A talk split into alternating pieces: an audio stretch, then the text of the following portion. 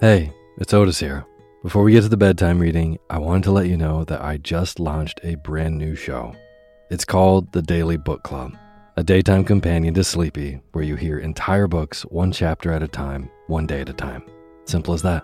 So if Sleepy is how you wind down your day, the Daily Book Club is a great way to start your day. There's new episodes daily.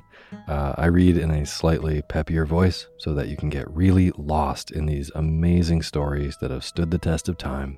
Or, just like Sleepy, you can sit back and relax and zone out to a good book.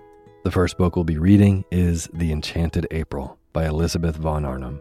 Story is, in the 1920s, four women unfulfilled with life take a chance and abscond to a dreamy medieval Italian castle. It's a story dripping with wisteria, the beauty of solitude, and an unlikely pursuit of joy in Portofino, Italy.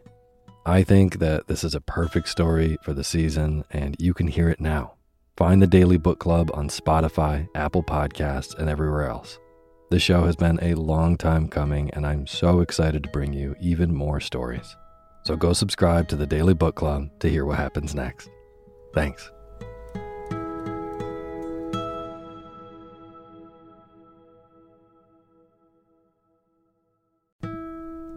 This episode of Sleepy is proudly sponsored by ButcherBox. If you've listened to Sleepy for a while, you know that I love good food, eating well, and treating my body right so that I can take on my days. Well, ButcherBox helps you do exactly that. They deliver super high-quality, 100% grass-fed beef, free-range organic chicken, crate-free pork, and wild-caught seafood right to your door. It's humanely raised, no antibiotics or added hormones. They have a huge variety to choose from. They are excellent deals. They've got recipes and guides and tips included, and there's free shipping, always. Eating well is a huge factor in getting a good night's sleep, as is sometimes saving the trip to the grocery store and taking some stress out of your daily schedule. I have been loving these deliveries for those reasons. Been cooking up their steak tips with eggs in the morning with butter and scallions and soy sauce. And I also made a delicious brine chicken roast with lemon parsley gravy. So good. The prices for this kind of quality and convenience is really impressive. ButcherBox has made me very happy. So sign up at butcherbox.com/sleepy and get our special deal. ButcherBox is offering our listeners a free for a year offer plus an additional $20 off. Choose salmon, chicken breast, or steak tips free in every order for a year. Sign up today at butcherbox.com/sleepy and use code SLEEPY to choose your free for a year offer. Plus get $20 off your first order. butcherbox.com/sleepy. Eat well, sleep well.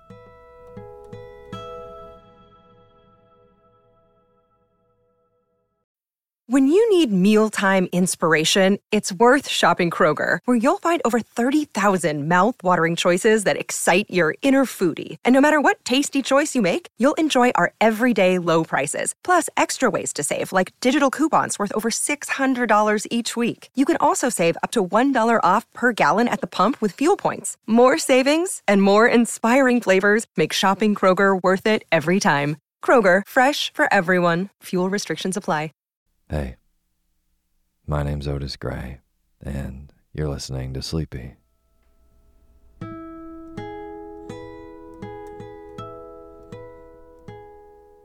podcast where I read old books to help you get to sleep, and a proud member of the Airwave Podcast Network.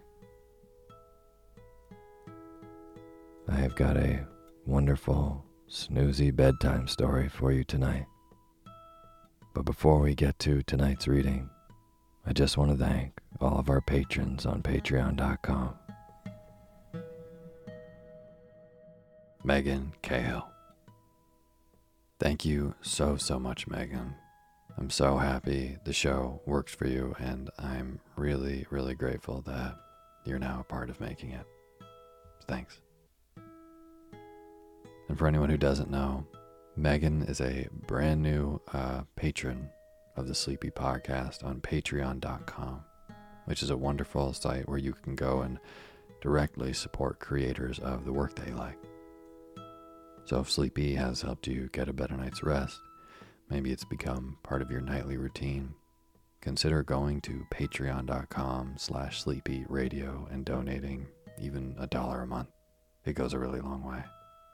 At $5 a month, you get access to over 50 extra poetry episodes that are not on the regular podcast feed, but no matter how much you donate, I will read your name in the opening credits of the next show after you do. So again, if you want to be a part of making this show, go to patreon.com/sleepyradio. Thank you. And as always, the music you're hearing is by my good friend James Lepkowski, and the cover art for Sleepy is by Gracie Kainan.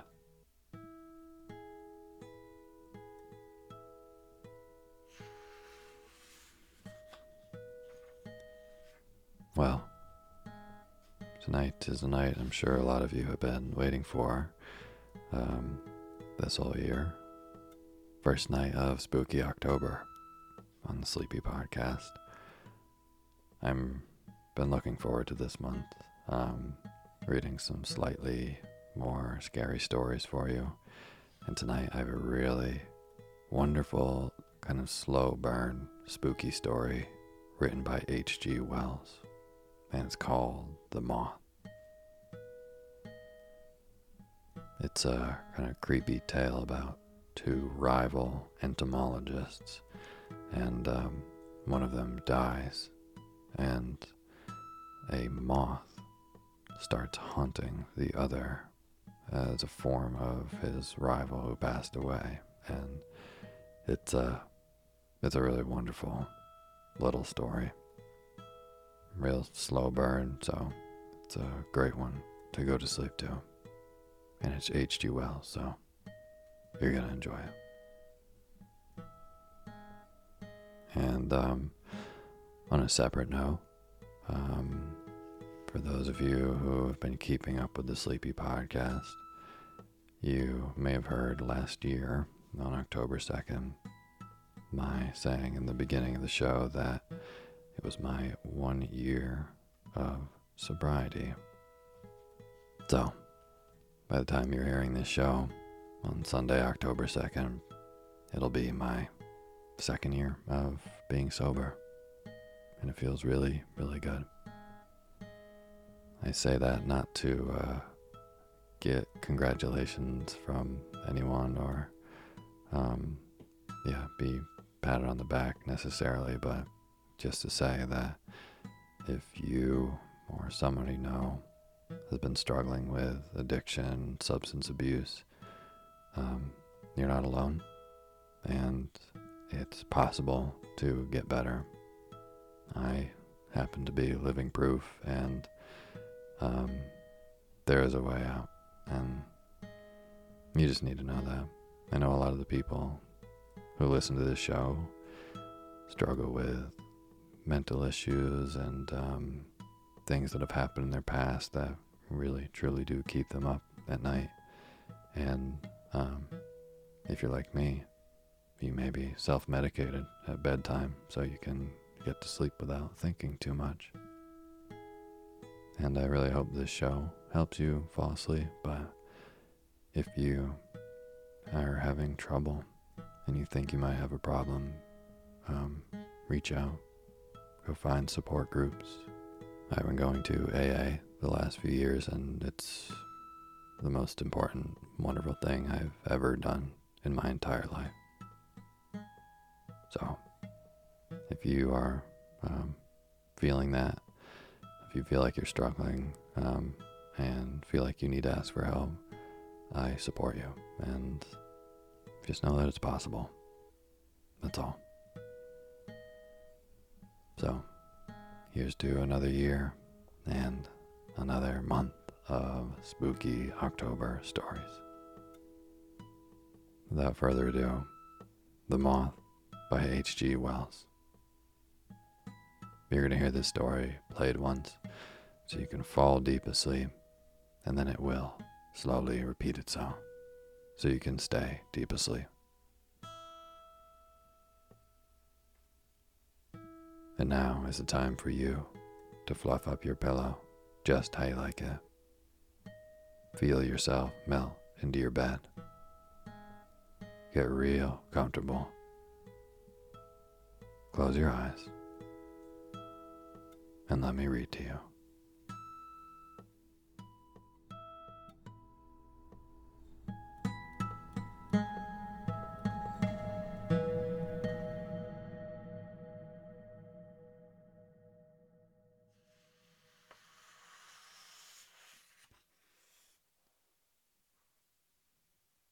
The Moth. Probably you have heard of Hapley. Not W.T. Hapley, the son, but the celebrated Hapley. The Hapley of Paraplaneta Happlia. Hapley, the entomologist. If so, you know at least of the great feud between Hapley and Professor Pawkins, though certain of its consequences may be new to you. For those who have not, a word or two of explanation is necessary, which the idle reader may go over with a glancing eye, if his indolence so incline him. It is amazing how very widely diffused is the ignorance of such really important matters as this Hapley-Pawkins feud. Those epoch-making controversies, again, that have convulsed the Geological Society are, I verily believe, almost entirely unknown outside the fellowship of that body. I have heard men of fair general education even refer to the great scenes at these meetings as vestry meeting squabbles, yet the great hate of the English and Scotch geologists has lasted now half a century, and has left deep and abundant marks upon the body of the science. In this Hapley Pawkins business, though perhaps a more personal affair, stirred passions as profound, if not profounder. Your common man has no conception of the zeal that animates a scientific investigator, the fury of contradiction you can arouse in him. It is the odium theologicum in a new form. There are men, for instance, who would gladly burn Professor Ray Lancaster at Smithfield for his treatment of the mollusca in the encyclopedia, that fantastic extension of the cephalopods to cover the pteropods. But I wander from Hapley and Pawkins. It began years and years ago with a revision of the Microlepidoptera, whatever these may be, by Pawkins, in which he extinguished a new species created by Hapley. Hapley, who was always quarrelsome, replied by a stinging impeachment of the entire classification of Pawkins. Pawkins, in his rejoinder, suggested that Hapley's microscope was as defective as his power of observation, and called him an irresponsible meddler. Hapley was not a professor at the time. Hapley, in his retort, spoke of blundering collectors, and described, as if inadvertently, Pawkins's revision as a miracle of ineptitude. It was a war to the knife. However, it would scarcely interest the reader to detail how these two great men quarreled, and how the split between them widened until from the Microlepidoptera they were at war upon every question in entomology. There were memorable occasions. At times, the Royal Entomological Society meetings resembled nothing so much as the Chamber of Deputies. On the whole, I fancy Pawkins was nearer the truth than Hapley. But Hapley was skillful with his rhetoric, had a turn for a ridicule rare in a scientific man, was endowed with vast energy, and had a fine sense of injury in the matter of the extinguished species, while Pawkins was a man of dull presence, rosy of speech, in shape not unlike a water barrel, over-conscientious with testimonials, and suspected of jobbing museum appointments. So the young men gathered round Hapley and applauded him. It was a long struggle, vicious from the beginning and growing at last to pitiless antagonism. The successive turns of fortune, now an advantage to one side and now to another, now Hapley tormented by some success of Pawkins, and now Pawkins outshone by Hapley, belong rather to the history of entomology than to this story. But in 1891, Pawkins, whose health had been bad for some time, published some work upon the mesoblast of the death's head moth. What the mesoblast of the death's head moth may be does not matter a rap in this story, but the work was far below his usual standard, and gave Hapley an opening he had covered for years. He must have worked night and day to make the most of his advantage. In an elaborate critique, he rent Pawkins to tatters. One can fancy the man's disordered black hair and his queer dark eyes flashing as he went from his antagonist. And Pawkins made a reply, halting, ineffectual, with painful gaps of silence, and yet malignant. There was no mistaking his will to wound Hapley, nor his incapacity to do it. But few of those who heard him, I was absent from that meeting, realized how ill the man was. Hapley got his opponent down and meant to finish him. He followed with a simply brutal attack upon Pawkins, in the form of a paper upon the development of moths in general, a paper showing evidence of a most extraordinary amount of mental labor, and yet couched in a violently controversial tone. Violent as it was, an editorial note witnesses that it was modified. It must have covered Pawkins with shame and confusion of face. It left no loophole. It was murderous in argument and utterly contemptuous in tone. An awful thing for the declining years of a man's career. The world of entomologists waited breathlessly for the rejoinder from Pawkins. He would try one, for Pawkins had always been game. But when it came, it surprised them, for the rejoinder of Pawkins was to catch influenza, proceed to pneumonia, and die. It was perhaps as effectual a reply as he could make under the circumstances, and largely turned the current of feeling against Hapley. The very people who had most gleefully cheered on those gladiators became serious at the consequence. There could be no reasonable doubt the fret of the defeat had contributed to the death of Pawkins.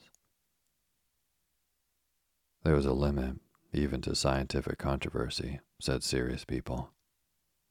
Another crushing attack was already in the press and appeared on the day before the funeral. I don't think Hapley exerted himself to stop it. People remembered how Hapley had hounded down his rival and forgot that rival's defects. Scathing satire reads ill over a fresh mole. The thing provoked comment in the daily papers. This it was that made me think that you had probably heard of Hapley in this controversy. But as I have already remarked, scientific workers live very much in a world of their own. Half the people, I dare say, who go along Piccadilly to the Academy every year cannot tell you where the learned societies abide. Many even think that research is a kind of happy family cage in which all kinds of men lie down together in peace.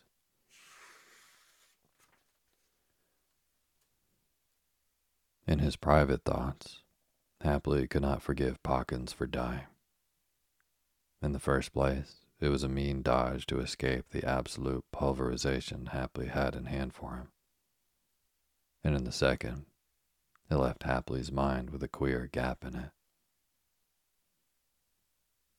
For 20 years he had worked hard, sometimes far into the night and 7 days a week, with microscope, scalpel, collecting net and pen, and almost entirely with reference to Pawkins.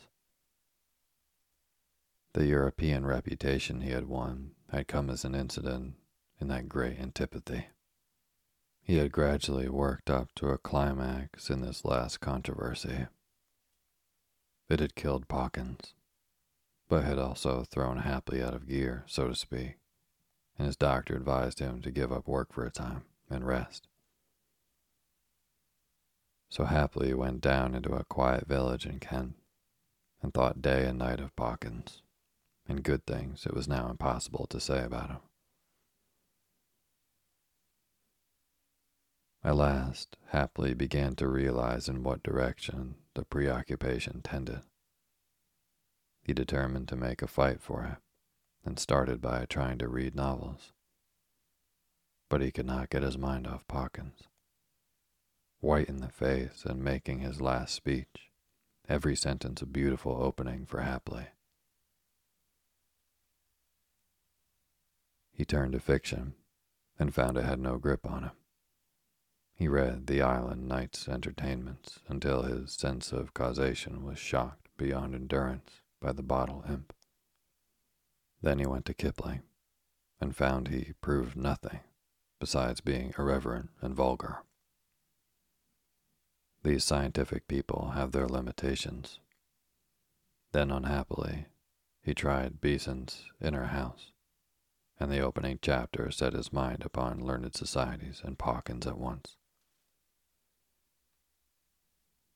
So happily he turned to chess, and found it a little more soothing.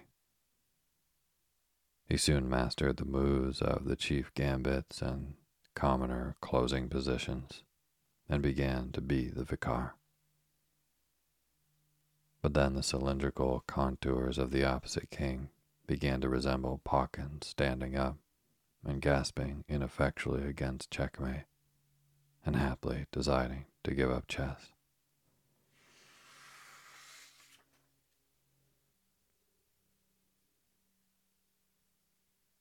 Then the cylindrical contours of the opposite king began to resemble Pawkins standing up and gasping ineffectually against checkmate, and happily decided to give up chess. Perhaps the study of some new branch of science would, after all, be a better diversion. The best rest is change of occupation.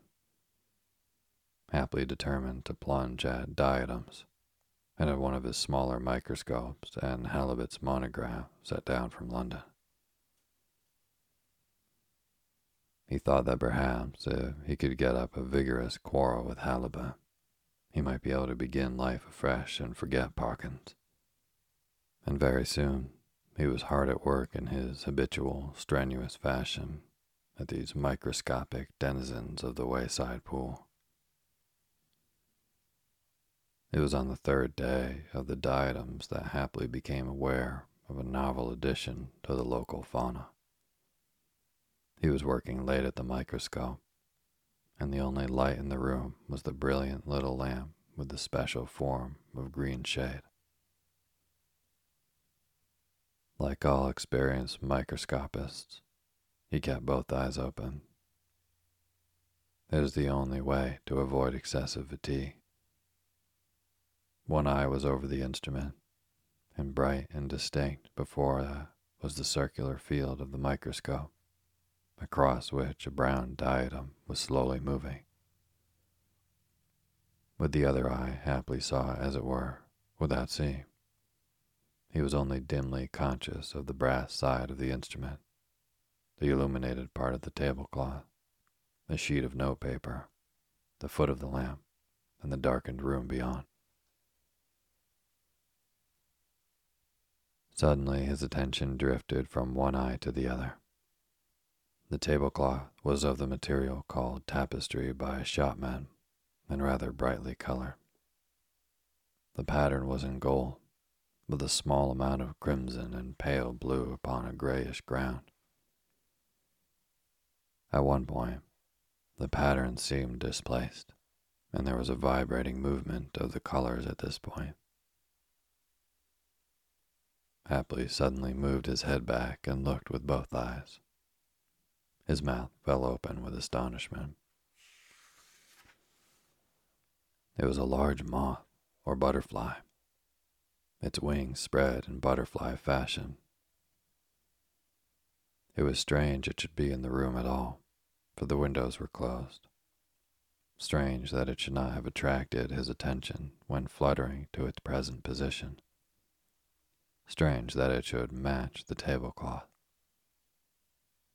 Stranger far that to him, Hapley, the great entomologist, it was altogether unknown. There was no delusion. It was crawling slowly towards the foot of the lamp. New genus, by heavens, and in England, said Hapley, staring. Then he suddenly thought of Pawkins. Nothing would have maddened Pawkins more, and Pawkins was dead.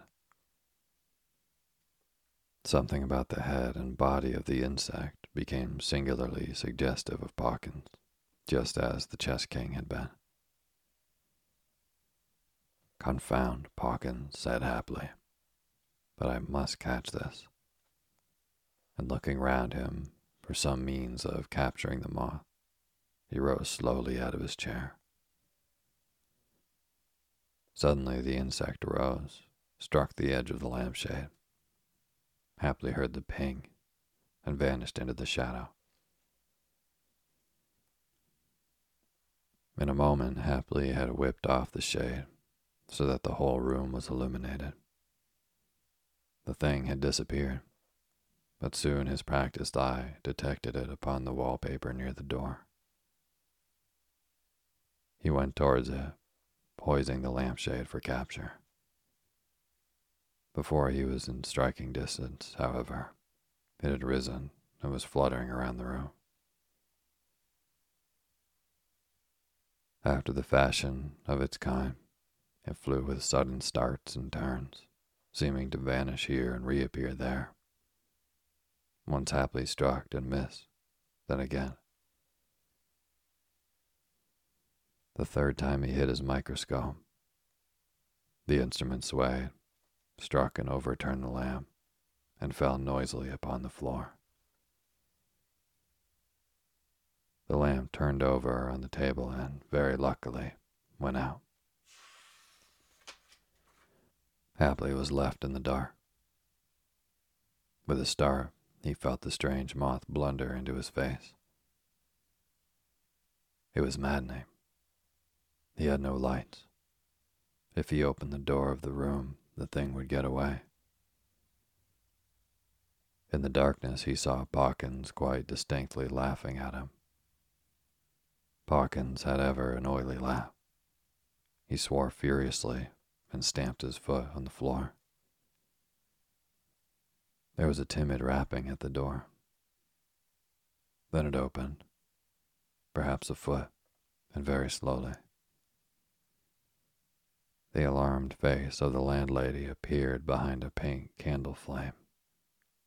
She wore a nightcap over her gray hair and had some purple garment over her shoulders.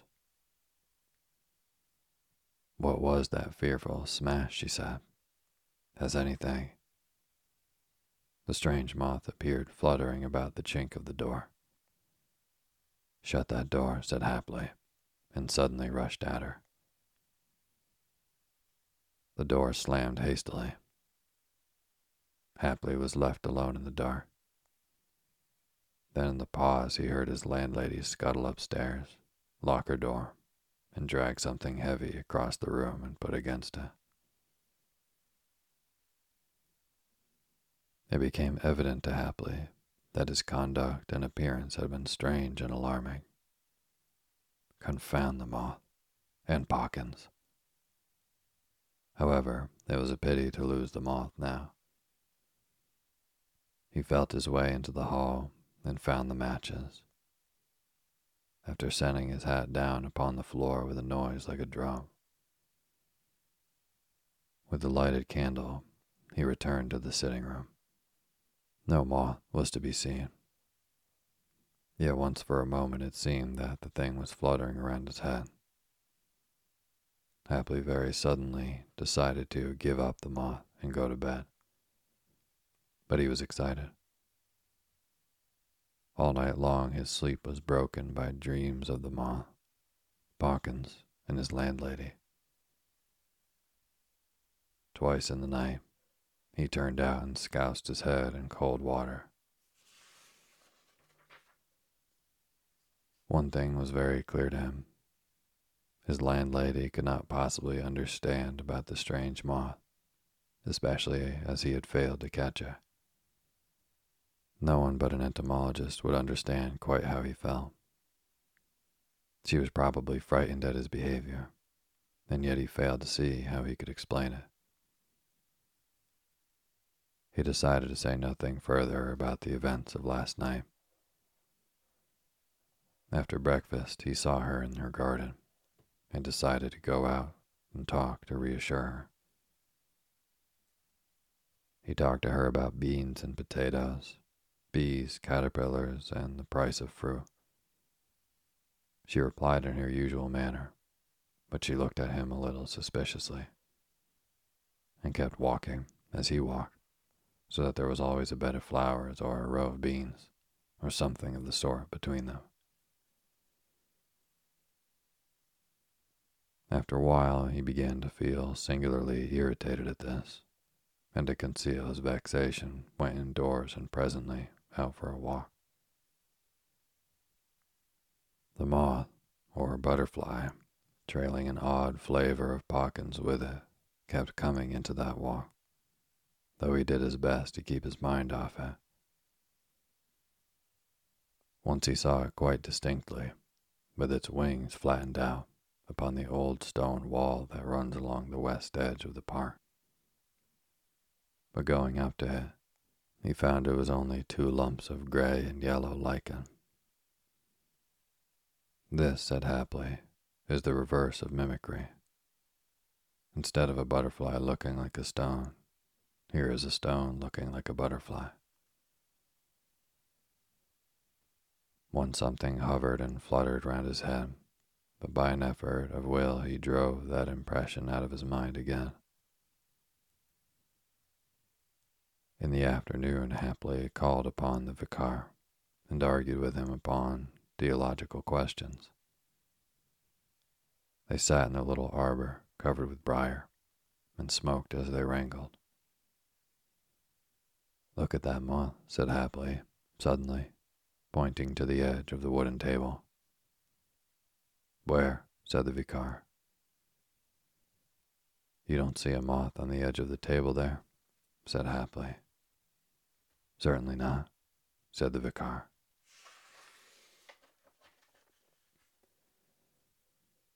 Hapley was thunderstruck. He gasped. The vicar was staring at him. Clearly the man saw nothing. The eye of faith is no better than the eye of science, said Hapley awkwardly. I don't see your point, said the vicar, thinking it was part of the argument. That night, Hapley found the moth crawling over his counterpane. He sat on the edge of the bed in his shirt sleeves and reasoned with himself. Was it pure hallucination? He knew he was slipping, and he battled for his sanity with the same silent energy he had formerly displayed against Pawkins. So persistent his mental habit that he felt as if it were still a struggle with Pawkins. He was well versed in psychology. He knew that such visual illusions do come as a result of mental strain. But the point was, he did not only see the moth, he had heard it when it touched the edge of the lampshade, and afterwards when it hit against the wall, and he felt it strike his face in the dark. He looked at it. It was not at all dreamlike, but perfectly clear and solid looking in the candlelight.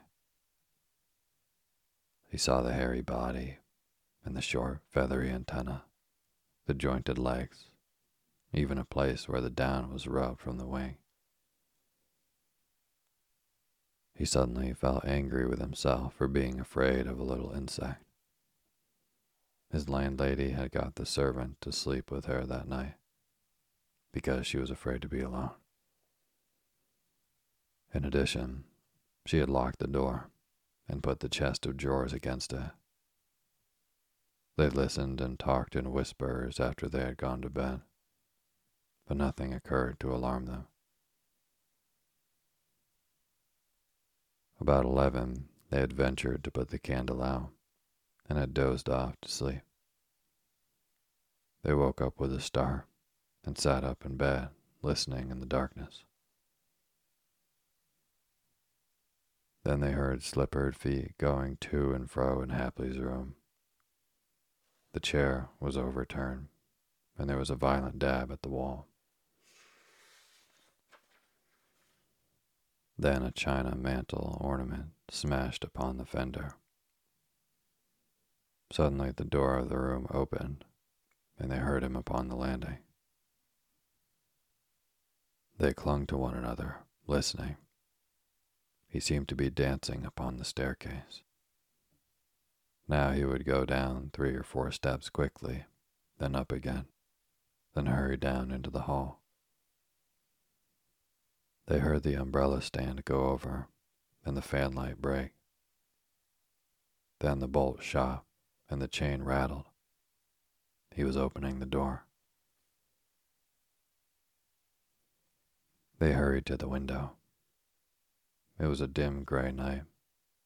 An almost unbroken sheet of watery cloud was sweeping across the moon, and the hedge and trees in front of the house were black against the pale roadway. They saw Hapley, looking like a ghost in his shirt and white trousers, running to and fro in the road and beating the air. Now he would stop. Now he would dart very rapidly at something invisible. Now he would move upon it with stealthy strides.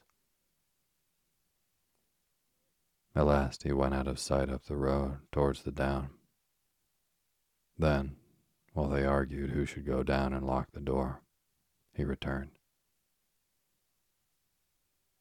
He was walking very fast, and he came straight into the house, closed the door carefully, and went quietly up to his bedroom.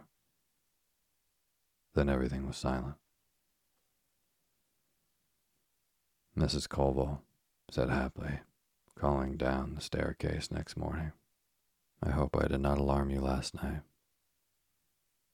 "You may well ask that," said Mrs. Colville. "The fact is, I am a sleepwalker, and the last 2 nights I have been without my sleeping mixture. There is nothing to be alarmed about, really. I am sorry I made such an ass of myself. I will go over down to Shoreham and get the stuff to make me sleep soundly. I ought to have done that yesterday." But halfway over the down, by the chalk pits, the moth came upon Hapley again. He went on, trying to keep his mind upon chess problems, but it was no good. The thing fluttered into his face, and he struck at it with his hat in self-defense. Then rage, the old rage, the rage he had so often felt against Pawkins, came upon him again. He went on, leaping and striking at the eddying insect. Suddenly he trod on nothing and fell headlong. There was a gap in his sensations, and Hapley found himself sitting on the heap of flints in front of the opening of the chalk pits, with the leg twisted back under him. The strange moth was still fluttering round his head. He struck at it with his hand, and turning his head saw 2 men approaching him. One was the village doctor. It occurred to Hapley that this was lucky. Then it came into his mind with extraordinary vividness that no one would ever be able to see the strange moth except himself, and that it behooved him to keep silent about it. Late that night, however, after his broken leg was set, he was feverish and forgot his self-restraint. He was lying flat on his bed, and he began to run his eyes round the room to see if the moth was still about. He tried not to do this, but it was no good. He soon caught sight of the thing resting close to his hand by the nightlight on the green tablecloth. The wings quivered. With a sudden wave of anger, he smote at it with his fist, and the nurse woke up with a shriek. He had missed it. "That moth," he said, and then, "It was fancy. Nothing." All the time, he could see quite clearly the insect going round the cornice and darting across the room, and he could also see that the nurse saw nothing of it and looked at him strangely. He must keep himself in hand. He knew he was a lost man if he did not keep himself in hand. But as the night waned, the fever grew upon him, and the very dread he had of seeing the moth made him see it. About 5, just as the dawn was gray, he tried to get out of bed and catch it, though his leg was afire with pain. The nurse had to struggle with him.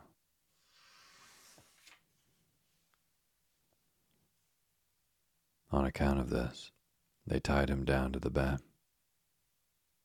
At this, the moth grew bolder, and once he felt it settle in his hair. Then, because he struck out violently with his arms, they tied these also. At this, the moth came and crawled over his face, and Hapley wept, swore, screamed, prayed for them to take it off him, unavailingly. The doctor was a blockhead, a just qualified general practitioner, and quite ignorant of mental science. He simply said there was no moth. Had he possessed the wit, he might still, perhaps, have saved Hapley from his fate by entering into his delusion, and covering his face with gauze, as he prayed might be done. But as I say, the doctor was a blockhead, and until the leg was healed, Hapley was kept tied to his bed, and with the imaginary moth crawling over him. It never left him while he was awake, and it grew to a monster in his dreams. While he was awake, he longed for sleep, and from sleep, he awoke screaming.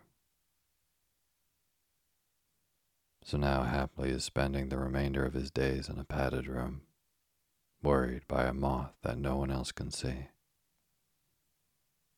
The asylum doctor calls it hallucination, but Hapley, when he is in his easier mood and can talk, says it is the ghost of Pawkins, and consequently a unique specimen, and well worth the trouble of catching.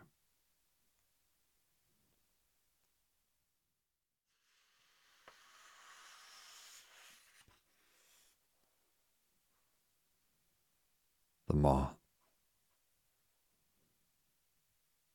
Probably you have heard of Hapley, not W.T. Hapley, the son, but the celebrated Hapley, the Hapley of Paraplaneta Happlia, Hapley the entomologist. If so, you know at least of the great feud between Hapley and Professor Pawkins, though certain of its consequences may be new to you. For those who have not, a word or two of explanation is necessary, which the idle reader may go over with a glancing eye, if his indolence so incline him. It is amazing how very widely diffused is the ignorance of such really important matters as this Hapley-Pawkins feud. Those epoch-making controversies, again, that have convulsed the Geological Society are, I verily believe, almost entirely unknown outside the fellowship of that body. I have heard men of fair general education even refer to the great scenes at these meetings as vestry meeting squabbles. Yet the great hate of the English and Scotch geologists has lasted now 50 years, and has left deep and abundant marks upon the body of the science. In this Hapley-Pawkins business, though perhaps a more personal affair, stirred passions as profound, if not profounder. Your common man has no conception of the zeal that animates a scientific investigator, the fury of contradiction you can arouse in him. It is the odium theologicum in a new form. There are men, for instance, who would gladly burn Professor Ray Lancaster at Smithfield for his treatment of the mollusca in the encyclopedia, that fantastic extension of the cephalopods to cover the pteropods. But I wander from Hapley and Pawkins. It began years and years ago with a revision of the Microlepidoptera, whatever these may be, by Pawkins, in which he extinguished a new species created by Hapley. Hapley, who was always quarrelsome, replied by a stinging impeachment of the entire classification of Pawkins. Pawkins, in his rejoinder, suggested that Hapley's microscope was as defective as his power of observation, and called him an irresponsible meddler. Hapley was not a professor at the time. Hapley in his retort spoke of blundering collectors and described, as if inadvertently, Pawkins's revision as a miracle of ineptitude. It was a war to the knife. However, it would scarcely interest the reader to detail how these two great men quarreled, and how the split between them widened until from the Microlepidoptera they were at war upon every question in entomology. There were memorable occasions. At times the Royal Entomological Society meetings resembled nothing so much as the Chamber of Deputies. On the whole, I fancy Pawkins was nearer the truth than Hapley.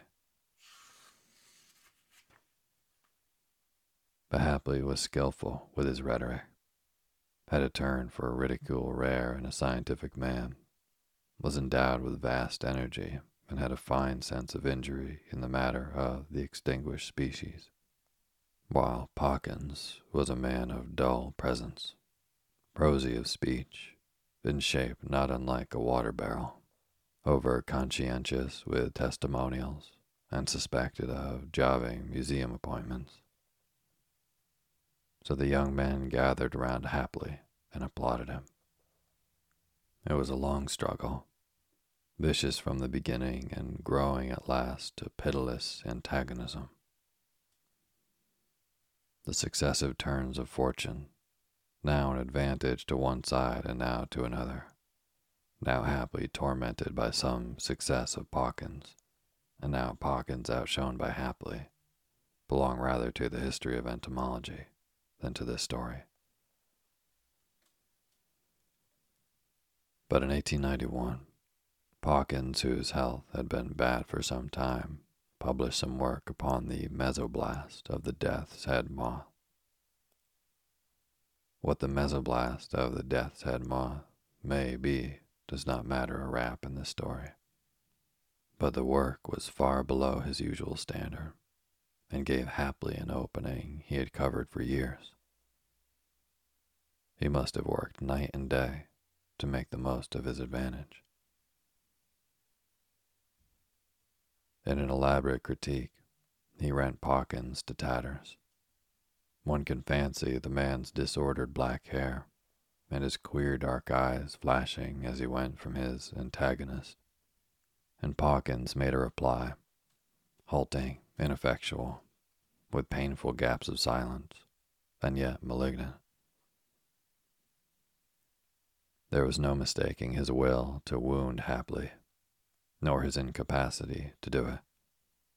But few of those who heard him, I was absent from that meeting, realized how ill the man was.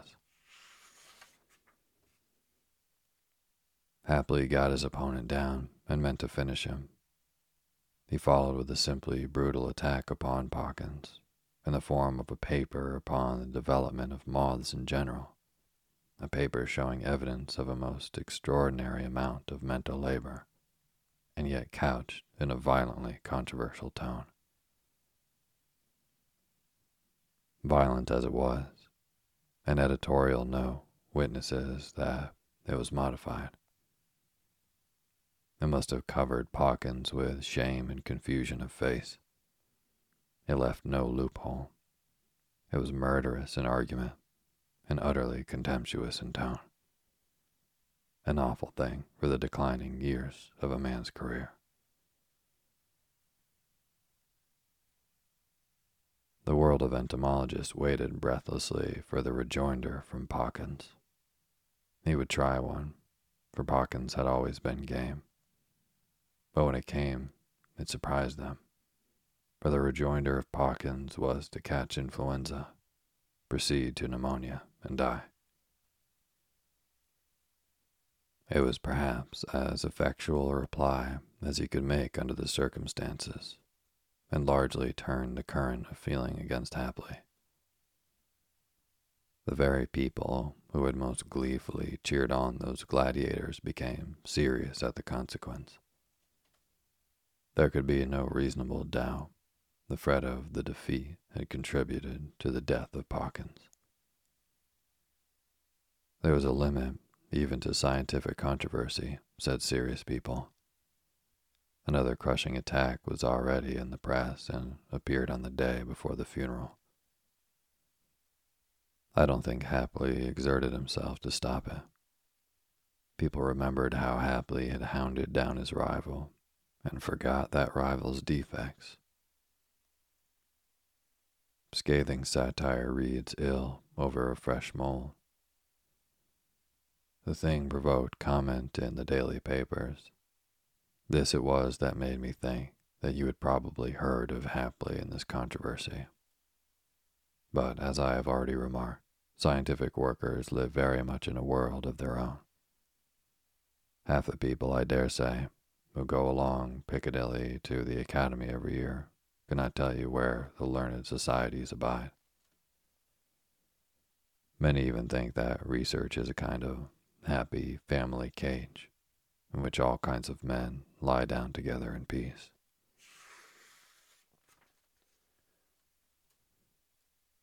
In his private thoughts, Hapley could not forgive Pawkins for dying. In the first place, it was a mean dodge to escape the absolute pulverization Hapley had in hand for him. And in the second, it left Hapley's mind with a queer gap in it. For 20 years he had worked hard, sometimes far into the night and 7 days a week, with microscope, scalpel, collecting net and pen, and almost entirely with reference to Pawkins. The European reputation he had won had come as an incident in that great antipathy. He had gradually worked up to a climax in this last controversy. It had killed Pawkins, but had also thrown Hapley out of gear, so to speak, and his doctor advised him to give up work for a time and rest.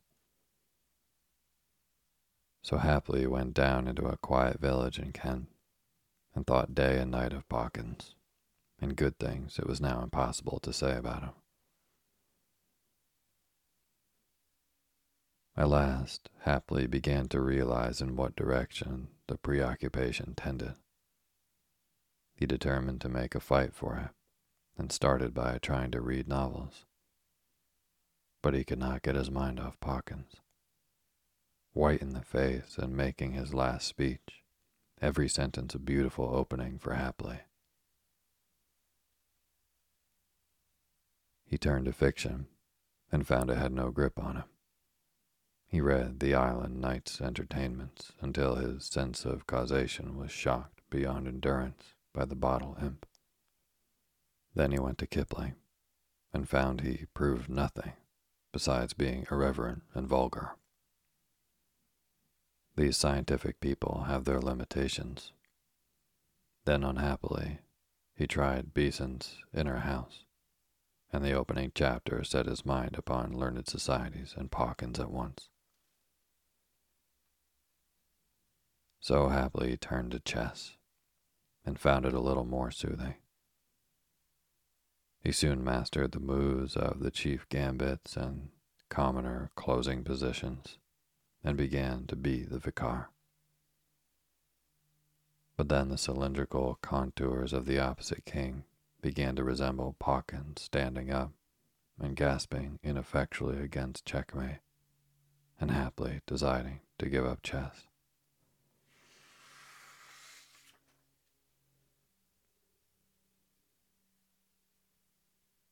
But then the cylindrical contours of the opposite king began to resemble Pawkins standing up and gasping ineffectually against checkmate, and Hapley decided to give up chess.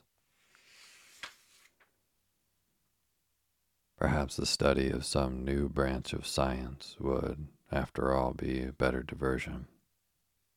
The best rest is change of occupation. Hapley determined to plunge at diatoms, and at one of his smaller microscopes and Halibut's monograph set down from London. He thought that perhaps if he could get up a vigorous quarrel with Halibut, he might be able to begin life afresh and forget Pawkins. And very soon, he was hard at work in his habitual, strenuous fashion at these microscopic denizens of the wayside pool. It was on the third day of the diatoms that Hapley became aware of a novel addition to the local fauna. He was working late at the microscope, and the only light in the room was the brilliant little lamp with the special form of green shade. Like all experienced microscopists, he kept both eyes open. It was the only way to avoid excessive fatigue. One eye was over the instrument, and bright and distinct before that was the circular field of the microscope, across which a brown diatom was slowly moving. With the other eye, Hapley saw, as it were, without seeing. He was only dimly conscious of the brass side of the instrument, the illuminated part of the tablecloth, the sheet of notepaper, the foot of the lamp, and the darkened room beyond. Suddenly his attention drifted from one eye to the other. The tablecloth was of the material called tapestry by a shopman, and rather brightly colored. The pattern was in gold, with a small amount of crimson and pale blue upon a grayish ground.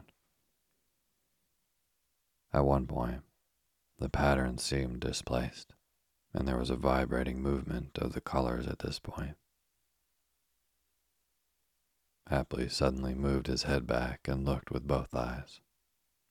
His mouth fell open with astonishment. It was a large moth, or butterfly, its wings spread in butterfly fashion. It was strange it should be in the room at all, for the windows were closed. Strange that it should not have attracted his attention when fluttering to its present position. Strange that it should match the tablecloth. Stranger far that to him, Hapley, the great entomologist, it was altogether unknown. There was no delusion. It was crawling slowly towards the foot of the lamp. New genus, by heavens, and in England, said Hapley, staring. Then he suddenly thought of Pawkins, Nothing would have maddened Pawkins more. And Pawkins was dead. Something about the head and body of the insect became singularly suggestive of Pawkins, just as the chess king had been. "Confound," Pawkins said happily, "but I must catch this." And looking round him for some means of capturing the moth, he rose slowly out of his chair. Suddenly the insect arose, struck the edge of the lampshade. Hapley heard the ping and vanished into the shadow. In a moment, Hapley had whipped off the shade so that the whole room was illuminated. The thing had disappeared, but soon his practiced eye detected it upon the wallpaper near the door. He went towards it, poising the lampshade for capture. Before he was in striking distance, however, it had risen and was fluttering around the room. After the fashion of its kind, it flew with sudden starts and turns, seeming to vanish here and reappear there. Once Hapley struck and missed, then again. The third time he hit his microscope. The instrument swayed, struck and overturned the lamp, and fell noisily upon the floor. The lamp turned over on the table and, very luckily, went out. Hapley was left in the dark. With a start, he felt the strange moth blunder into his face. It was maddening. He had no lights. If he opened the door of the room, the thing would get away.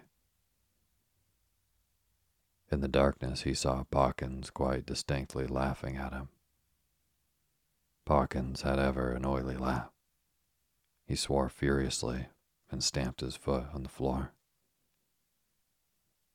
There was a timid rapping at the door.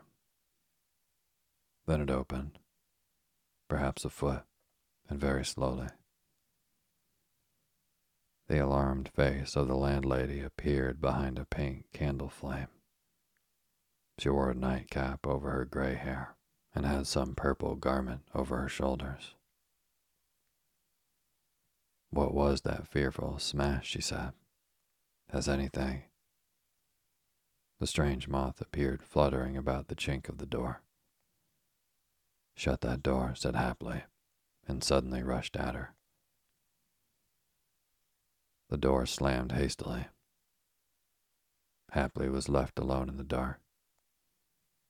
Then in the pause he heard his landlady scuttle upstairs, lock her door, and drag something heavy across the room and put against it.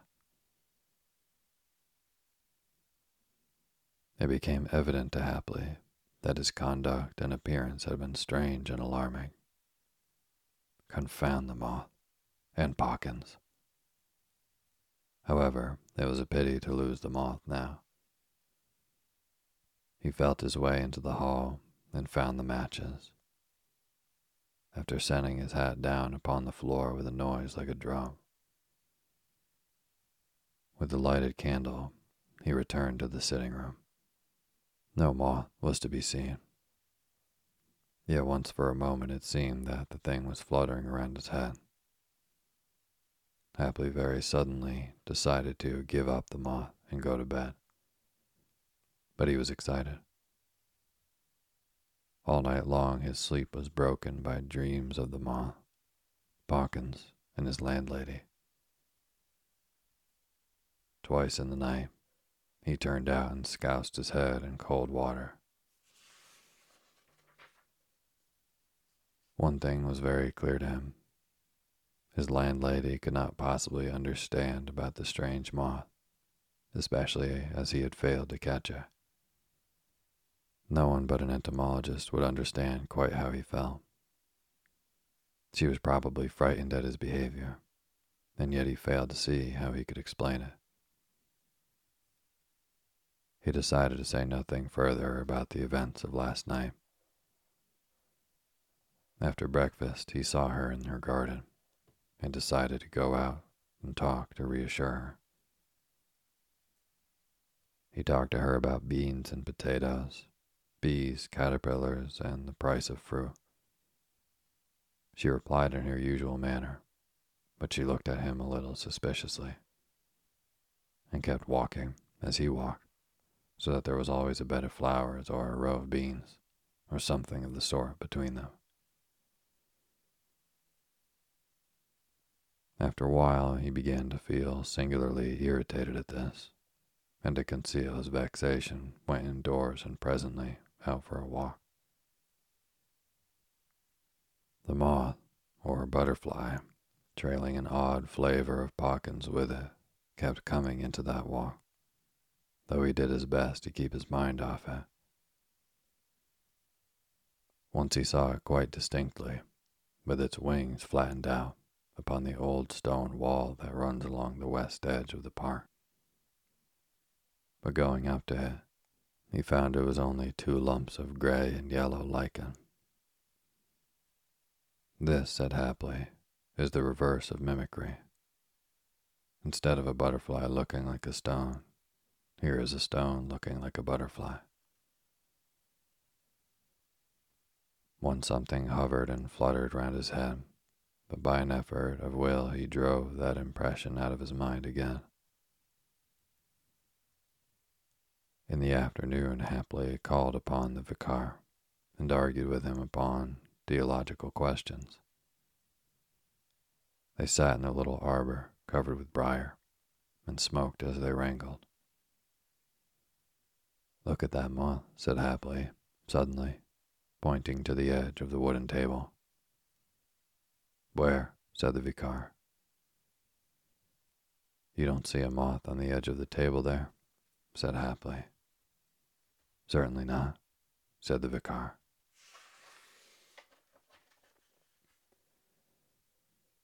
Hapley was thunderstruck. He gasped. The vicar was staring at him. Clearly the man saw nothing. The eye of faith is no better than the eye of science, said Hapley awkwardly. I don't see your point, said the vicar, thinking it was part of the argument. That night, Hapley found the moth crawling over his counterpane. He sat on the edge of the bed in his shirt sleeves and reasoned with himself. Was it pure hallucination? He knew he was slipping, and he battled for his sanity with the same silent energy he had formerly displayed against Pawkins. So persistent is mental habit that he felt as if it were still a struggle with Pawkins. He was well versed in psychology. He knew that such visual illusions do come as a result of mental strain. But the point was, he did not only see the moth, he had heard it when it touched the edge of the lampshade, and afterwards when it hit against the wall, and he felt it strike his face in the dark. He looked at it. It was not at all dreamlike, but perfectly clear and solid looking in the candlelight. He saw the hairy body and the short, feathery antennae, the jointed legs, even a place where the down was rubbed from the wing. He suddenly felt angry with himself for being afraid of a little insect. His landlady had got the servant to sleep with her that night because she was afraid to be alone. In addition, she had locked the door and put the chest of drawers against it. They listened and talked in whispers after they had gone to bed, but nothing occurred to alarm them. About 11, they had ventured to put the candle out and had dozed off to sleep. They woke up with a start and sat up in bed, listening in the darkness. Then they heard slippered feet going to and fro in Hapley's room. The chair was overturned, and there was a violent dab at the wall. then a china mantle ornament smashed upon the fender. Suddenly the door of the room opened, and they heard him upon the landing. They clung to one another, listening. He seemed to be dancing upon the staircase. Now he would go down 3 or 4 steps quickly, then up again, then hurry down into the hall. They heard the umbrella stand go over and the fanlight break. Then the bolt shot and the chain rattled. He was opening the door. They hurried to the window. It was a dim gray night. An almost unbroken sheet of watery cloud was sweeping across the moon, and the hedge and trees in front of the house were black against the pale roadway. They saw Hapley, looking like a ghost in his shirt and white trousers, running to and fro in the road and beating the air. Now he would stop. Now he would dart very rapidly at something invisible. Now he would move upon it with stealthy strides. At last he went out of sight up the road towards the down. Then, while they argued who should go down and lock the door, he returned. He was walking very fast, and he came straight into the house, closed the door carefully, and went quietly up to his bedroom. Then everything was silent. "Mrs. Colville," said Hapley, calling down the staircase next morning, "I hope I did not alarm you last night." "You may well ask that," said Mrs. Colville. "The fact is, I am a sleepwalker, and the last 2 nights I have been without my sleeping mixture. There is nothing to be alarmed about, really. I am sorry I made such an ass of myself. I will go over down to Shoreham and get the stuff to make me sleep soundly. I ought to have done that yesterday." But halfway over the down, by the chalk pits, the moth came upon Hapley again. He went on, trying to keep his mind upon chess problems, but it was no good. The thing fluttered into his face, and he struck at it with his hat in self-defense. Then rage, the old rage, the rage he had so often felt against Pawkins, came upon him again. He went on, leaping and striking at the eddying insect. Suddenly he trod on nothing and fell headlong. There was a gap in his sensations, and Hapley found himself sitting on the heap of flints in front of the opening of the chalk pits, with the leg twisted back under him. The strange moth was still fluttering round his head. He struck at it with his hand, and turning his head saw 2 men approaching him. One was the village doctor. It occurred to Hapley that this was lucky. Then it came into his mind with extraordinary vividness that no one would ever be able to see the strange moth except himself, and that it behooved him to keep silent about it.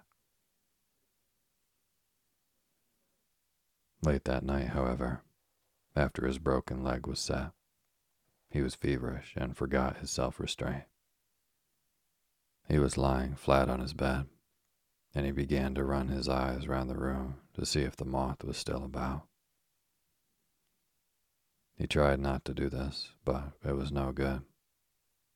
He soon caught sight of the thing resting close to his hand by the nightlight on the green tablecloth. The wings quivered. With a sudden wave of anger, he smote at it with his fist, and the nurse woke up with a shriek. He had missed it. "That moth," he said, and then, "It was fancy. Nothing." All the time, he could see quite clearly the insect going round the cornice and darting across the room, and he could also see that the nurse saw nothing of it and looked at him strangely. He must keep himself in hand. He knew he was a lost man if he did not keep himself in hand. But as the night waned, the fever grew upon him, and the very dread he had of seeing the moth made him see it. About 5, just as the dawn was gray, he tried to get out of bed and catch it, though his leg was afire with pain. The nurse had to struggle with him.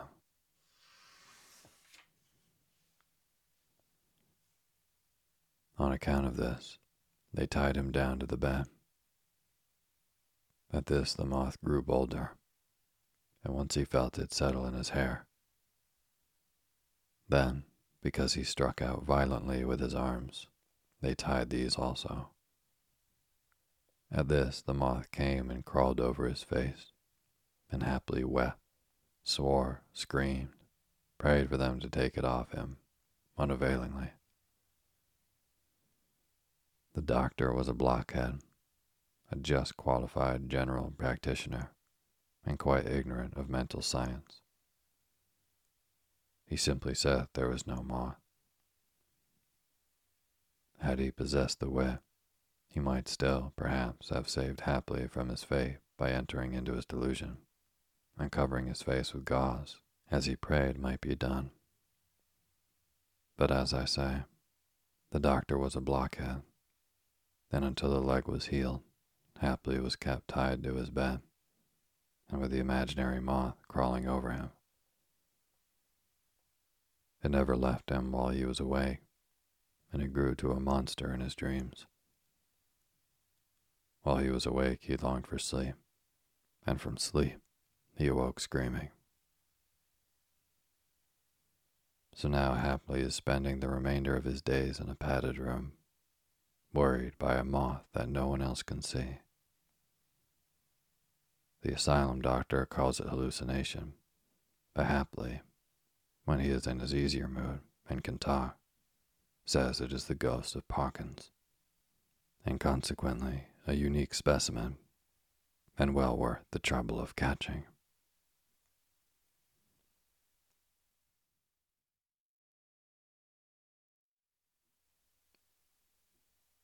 Thank you for listening to Sleepy. Good night.